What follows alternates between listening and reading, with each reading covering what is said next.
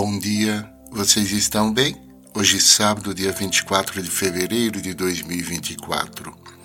No Evangelho de Mateus, capítulo 5, versículos 44 e 45, Jesus diz: Amai os vossos inimigos e rezai por aqueles que vos perseguem.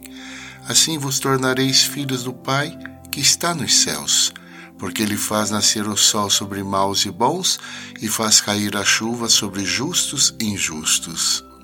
Ser cristão é ser diferente, não por ser superior aos outros, mas porque somos filhos do Pai que está no céu. Amar os inimigos é a revolução do amor, um amor que é dom de Deus. Abençoado dia a todos, forte abraço, Padre José Antônio.